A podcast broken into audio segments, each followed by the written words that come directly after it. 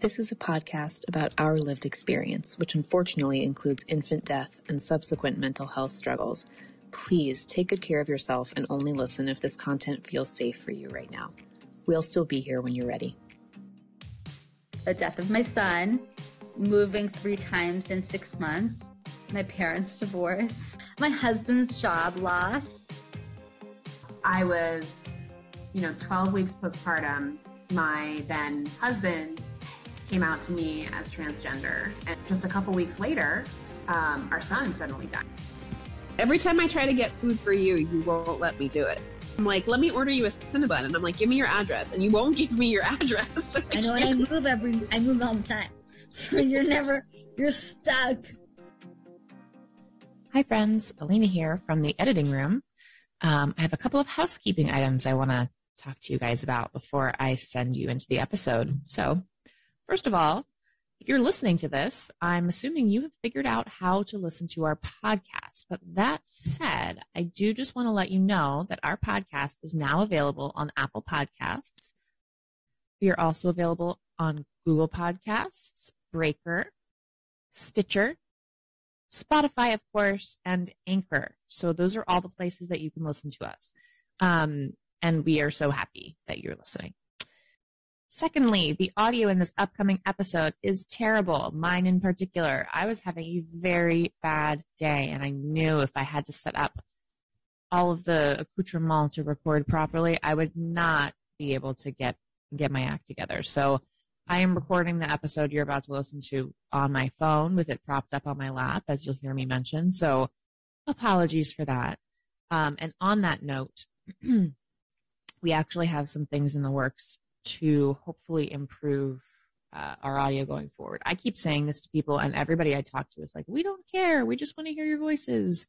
Um, or even they'll say like, "We don't hear the bad audio, but rest assured, I hear the bad audio, and and and it'll get better and better over time." We are amateur hour over here, guys, just figuring it out. Next, this episode, as again, as we mentioned in the episode, I was having a really hard day. This is going to be a really hard month for me, the month of January. Um, if you're listening to this and you know me and you feel bad for me, well, that's appropriate because it's a hard month. Um, but if you're listening to this and you don't really know me, maybe take this as a as an opportunity to send you, someone who's having a hard time in your life some food because I think all of us are struggling, you know, and I think those unexpected little gifts of of care can can go a long way. And then lastly, I have to say, Judith and I were fangirling so hard last night because Megan Devine, who wrote It's Okay That You're Not Okay, reposted an image I posted on our Instagram. And I'm not kidding you guys. We were shrieking with excitement. She is incredible. Her work is so meaningful to both of us. And even though all, all it is is she reposts people who post pictures of her her work it felt like such a big deal. We feel so famous right now. So anyway go check that out. Her instagram is at refuge in grief. You can see a picture of miguel my cat and my and my grief journal. All right guys with that i'm going to send you into the episode. We hope you enjoy I'm sitting here with my phone propped up on my pants and under a bla- half under a blanket. So Yeah, you, you look, you don't look so hot. I think, um, I feel like we went from 100 this morning when I spoke to you to like zero in 30 seconds. yeah, I, I feel I feel horrible. I'm really I'm really struggling to not let myself like, oh, I'm gonna feel this bad for three weeks. You're not. And to remember that this is just temporary, even though this is the bad month. I'm not going to feel this acutely bad for the whole month. You're not. You're not going to feel this bad for the whole month. And it's going to come in waves because Yeah. it always does. And you can be 100% confident that this wave will go up and then it will go down. It always does. I don't know. Okay. Okay. I'll check on you in 20 minutes. Okay, but we're talking, right? We're going to record. Well, I know, but I'm just gonna say I'm gonna check on the status of your food needs in 20 minutes. Okay. Okay, sounds good. That sounds good. Okay. There's never been a time since that first month where it's been continuously unbearable. That's right. You're right. So we know that this is going to be hard and bad, but we also know that this pain will pass. And so we just have to get through it. We're just going to get through it. We're going to grin and bear it. Yep. And it's just going to be hard. One breath at a time, one hour at a time. One hour. Let's just go for one minute. Okay, one minute. Okay, I can do that. Yeah. Listeners, um, we're about to record a regular episode for you, but if I sound a little flat, it's because I've been crying for two hours a hot mess express. Hot Mess Express, Hot mess express. So, you know, I think it was meant to be that you were going to be hot mess express because for the first time ever, I have prepared. I prepared. I prepared. I have like an outline. I mean, I didn't write it down, but I have an outline in my head, and so I am prepared to keep us organized. So Okay. Today we're talking about models of grief and like research, research models of grief and how research models, whether or not they resonate with us, whether or not we think there's truth in them.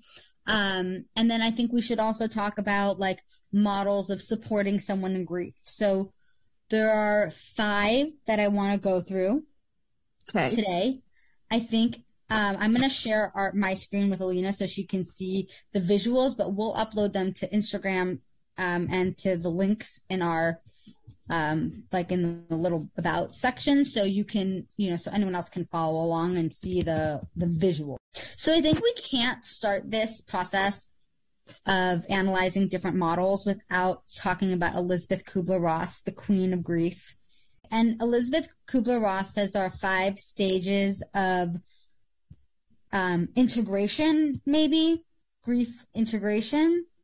Um, and the thing that I'll say about it is that I, that she presents it, you know, in a linear fashion, but I'm pretty sure in her, when it's not being visually presented, that people say you can go between these five stages. It's not in order. These are Right. like, you can go from one to another. What are the five stages? So the first one is denial. The second one is anger. The third is bargaining. The fourth is depression. And the fifth is acceptance. So what are your immediate gut thoughts when you see the five stages? I think I've experienced all five of those things. No question. Um, denial for sure. Like I think in the beginning, especially that one does feel like it's an earlier thing for me. Like I do feel like in the beginning, my body and my mind like just did not accept that he was gone.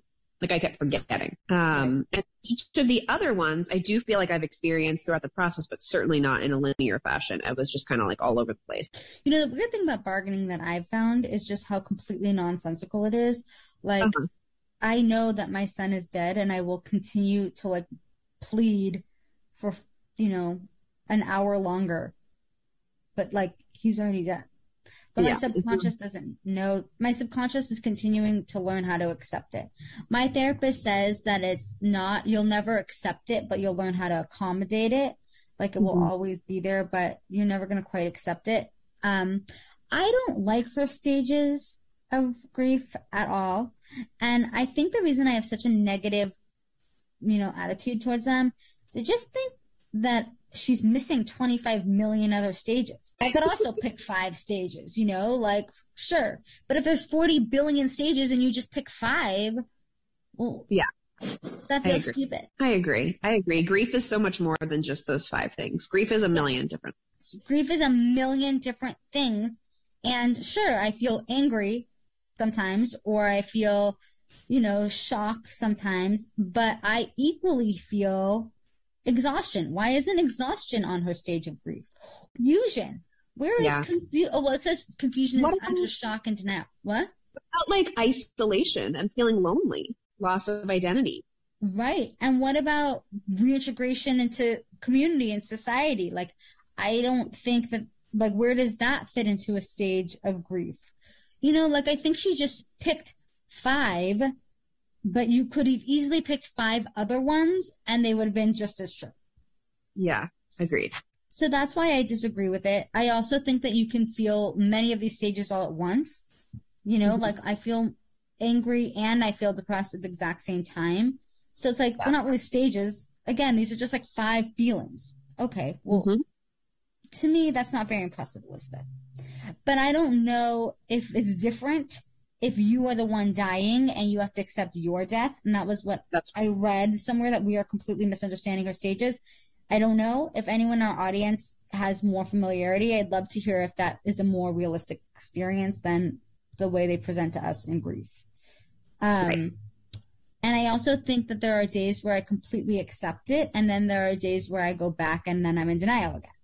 So it's like, I think I live in both worlds, and it's impossible to just say um, it's this stage. So I don't like it. On a scale of one to 10, if I had to give it a grade, I'd give it a C. What would you give it? I would also give it a C because I think it's not wrong, but it's also not right. Okay. Excellent. I agree. So we're not going to preach this one. But there is another one that I really enjoy that I want to show you. It's called the Tonkin model of grief. Have uh-huh. you heard it? Tonkin? No. So Tonkin, this is the best way I've seen it. Imagine that there is a ball in a jar and in the beginning he says that people assume that with time the ball gets smaller and smaller and smaller. Um, but he says what actually happens is the ball stays the same, but we as people grow bigger and bigger and bigger, so the ball doesn't feel as big. Right. Right. Okay. So the grief, in other words, the assumption commonly would be that the grief is going to get smaller over time, but in fact, his model suggests that the grief remains the same size, but that we grow bigger to accommodate the grief. Right. How do you feel about that? And I think it could be confusing to somebody who's not grieving what that means to accommodate the grief. And I think the best way to think about it is, is if you had like a physical ailment like diabetes, in the beginning, it might feel like you're spending, you know, all your days measuring your blood sugars. You might spend all your days, you know, monitoring your health and your behavior or dieting and whatever. And it kind of consumes every minute of your brain. But then that's kind of how it is about grief. But then with time, it just becomes one thing that you do in a million other things that you do that day. So you brush your teeth, you monitor your blood sugars, maybe you, you know, whatever it is, you pack a candy in case you're hungry later and you need to increase your blood sugars. So same thing. Like I'll wake up in the morning, I'll brush my teeth, I'll feel sad, maybe I'll feel angry, maybe I'll ask myself, you know, what would have happened if Aiden was here? Maybe I'll ask myself like, okay, I have a client meeting today, will it come up? What important dates do I have? And then I'll continue about my day, but it won't be, like all day long, I'm thinking about the loss. Right. Honestly, like this is kind of making me think like it's almost like we're, although you don't eat shellfish, but it's almost like we're oysters and the loss is a piece of sand and we're like building around that piece of sand and turning it into a pearl. Like that, okay, so that is a beautiful way to say it, and it actually reminds me of the other model that I want to discuss. Okay. And I have not seen a professional name for this one. I just saw a TikTok about it, so we're gonna mm-hmm. we're gonna call it like the rainbow theory. Um, and in the rainbow theory, they say, okay, imagine your loss is this black hole. Let's say this black hole is, you know, one foot by one foot, whatever it is every happy memory and every positive experience you have after the loss is a ring that goes around the black hole. The first layer is red, the next is orange. You know, as life goes on, the grief ball stays the exact same size, but your world of positivity, of joy, of growth keeps adding rings, keeps adding rings, keeps adding rings. So when you look at it, it no longer looks like just the big black hole. It looks like a rainbow with a little hole inside of it. Right. And maybe you do have some black rings too. Maybe you have right. some experiences in the rings also, but overall the picture is not all black. So do you agree with that idea? Like where would you put the Tompkin ones about us growing around our grief and where would you put the rainbow theory if you had to give them a grade? Um, Tompkin, this is the jar, the jar Yeah. one. Um, that one, I don't know, the visualization I think is, I, I think the, the idea behind it is sounds like maybe a B minus, but the visualization is not particularly meaningful to me. The rainbow one, I almost feel like they're the same, they're the same thing, but the rainbow has a more, um, meaningful, um, visualization. So I'm going to give that a B and then I'm going to give Tompkin a B minus. I'm gonna agree with you. And I, the problem that I have with Pumpkin is that the fact that you grow a ground around your grief. I mean, some people don't grieve after loss. Yeah. So some people, do, I mean, some people don't grow. That's what I meant after loss. Like some people kind of get stuck. So I don't necessarily think that over time you necessarily grow around your grief. I think that if you work on your grief and if you make it a manageable, like manageable and not so overwhelming, then yes, you'll be able to have a bigger jar and the ball will mm-hmm. stay the same size. But I don't think it's just with time. And that's what I feel is frustrating about the grieving world. People say time, you know, the only thing you can do is like wait, but it's actually not just like time. It has to be like productive time. It has to be like growing time. It has to be like active grieving and learning time. Because I actually don't think that it's just time.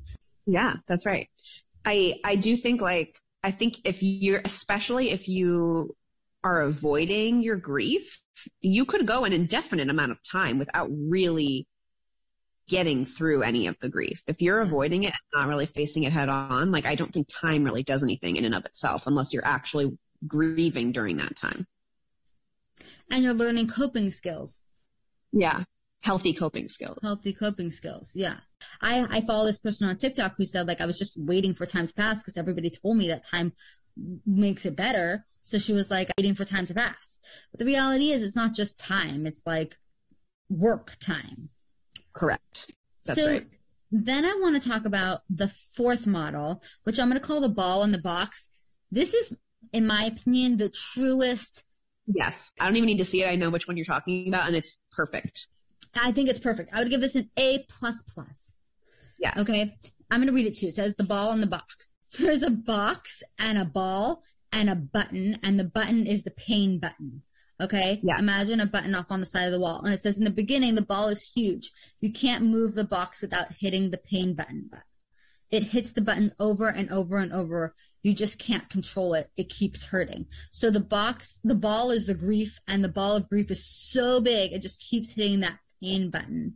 But over time, and we'll say over, you know, productive grief time, that ball gets smaller and it hits the pain button less and less. It keeps bouncing around the little box, but it doesn't always hit that pain button.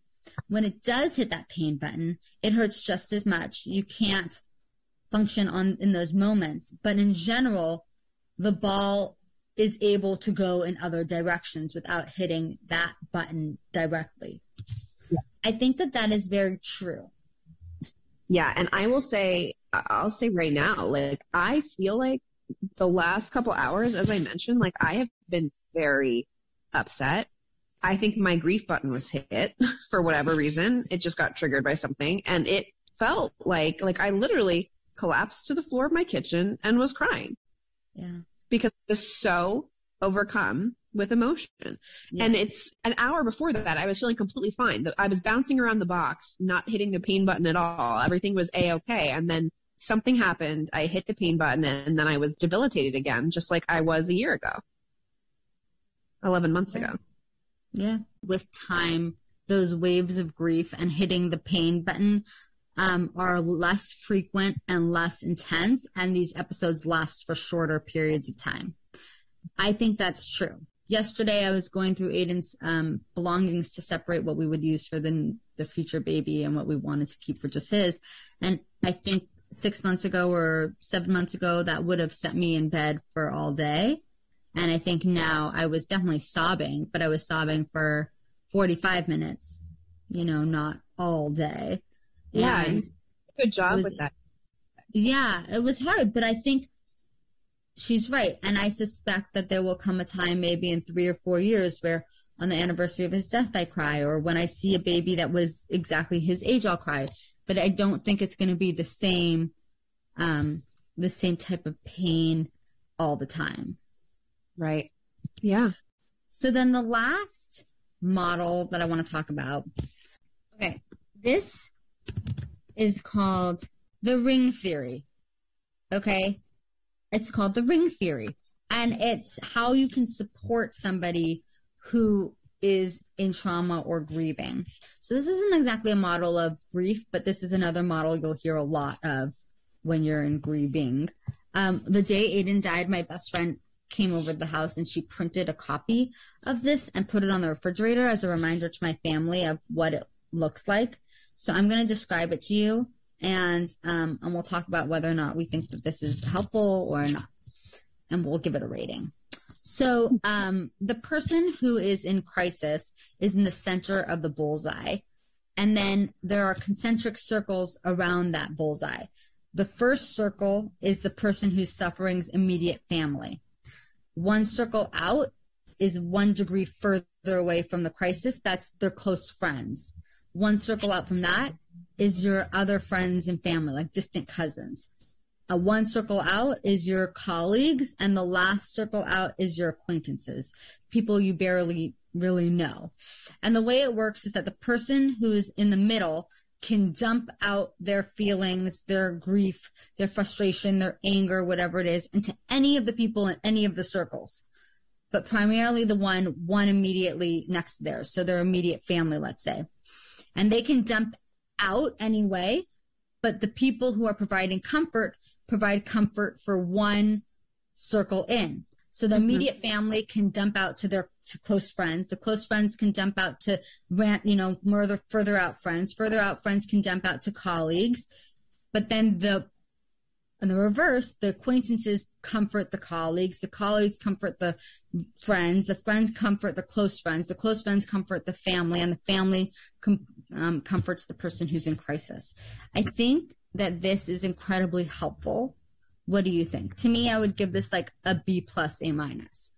I think this is I think this is an extremely useful framework because when you are the one who's in crisis, you have to know who you can go to for support. Or sorry, I guess I should say, you know, there are many people. Okay, so you and I lost sons, right?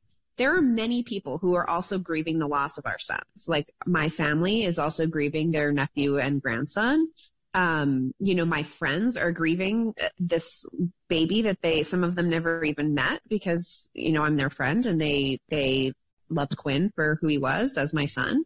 Um, my coworkers, I'm sure, are traumatized by the idea that somebody in their orbit had a baby die. But the key is I can reach out to anybody for support because I'm at the epicenter of this, right? But I, my parents can't reach out to me for support they can reach out to their next ring out for support. And I think it's so good to have a framework for that because it gets confusing. It gets confusing. It gets confusing. It gets confusing because everyone's in pain and everyone's hurting. That's right. Yeah. The only thing I will say about it is because the, the nature of our loss is so traumatic, I am hyper aware of the fact that I can't dump everything in my brain on people. It's not fair to them. I have stuff in my brain that is too much for the average human to bear, uh, truly, and that needs to go to my therapist. I agree. And I would actually add to that, like, I think that this model over time changes. Like, it almost feels like at some point those outer rings drop off and disappear. Yeah. It's like if you start with six layers of rings, by a year in, you're down to three layers. Yeah. And as there are fewer layers and time goes on, yeah, I think it starts to wear on those people who are getting dumped on all the time. Yeah. I, I, I think that this model is really good for the immediate aftermath, but the truth is support sometimes feels limited as other people go through their own crises and their own life in time. You know, like I have friends that are dealing with their own shit and I it's not that I can't turn to them, but I have found that their support, their ability to support has lessened with time. Yeah. Makes sense? Yep. And the problem is that I, even though I'm at a much better spot than I was, I still have so many needs. Mm-hmm. Yes, it's true. And I think it's really hard because now I'm almost a year out and it's like I kind of want to flag, like wave a flag and be like, wait, I still need you. You can't leave. I, I need help. I need help, you know? I might not be asking, I might not look like it as much. I may not be asking as much, but I still need to know that you're still there as a ring for me to turn to. And I sometimes feel like the longer it is, the less I feel comfortable doing that. I completely agree. Honestly, like that's why I'm so sad right now today. That's one of the reasons I'm so sad today.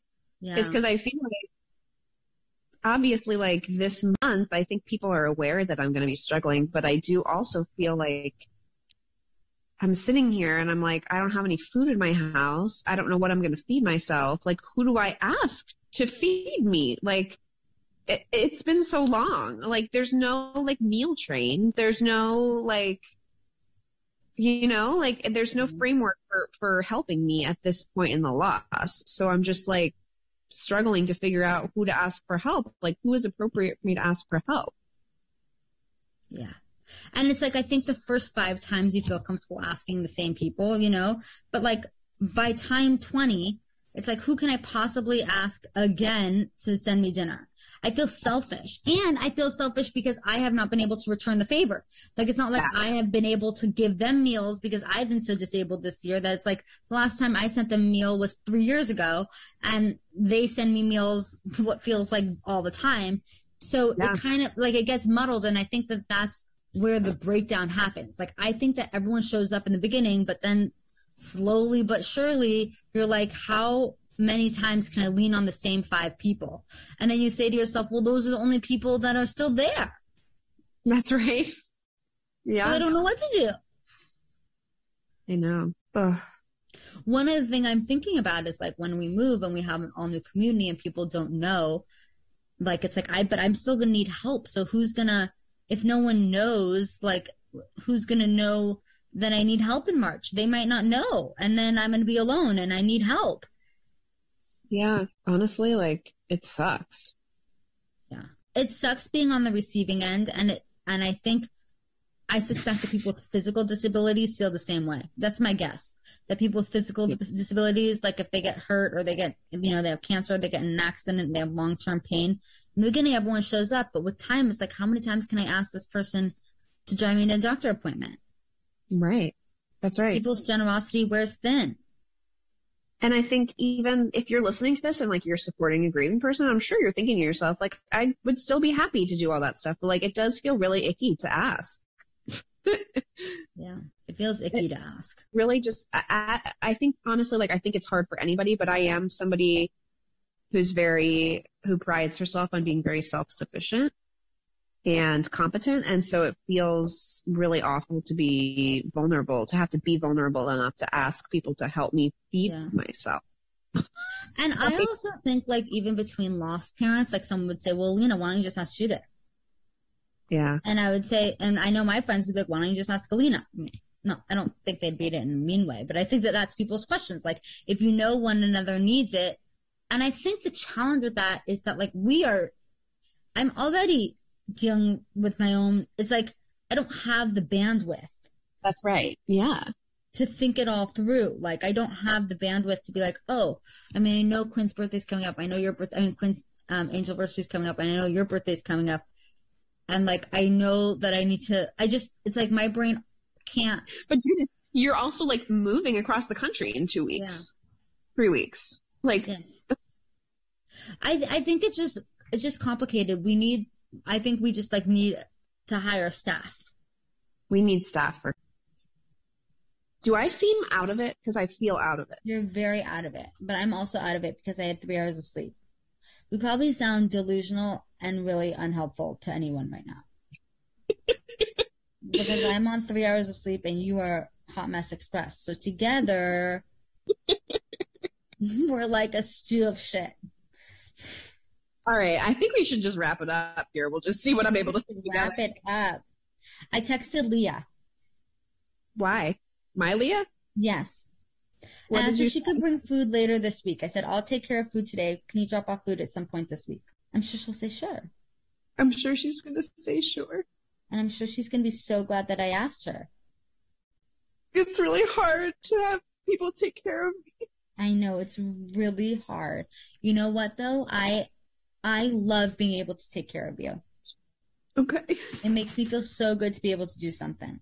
And it costs me zero dollars because you Venmo me, so it doesn't even matter. It's like ten minutes. And I order the same thing for you every time.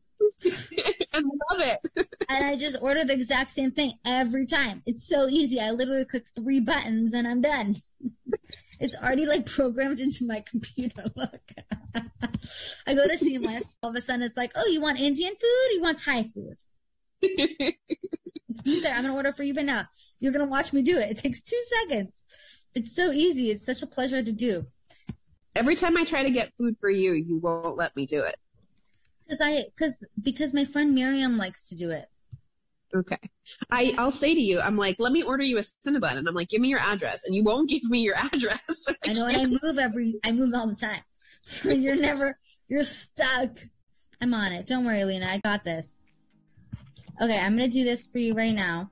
It'll be there and it says 40 minutes.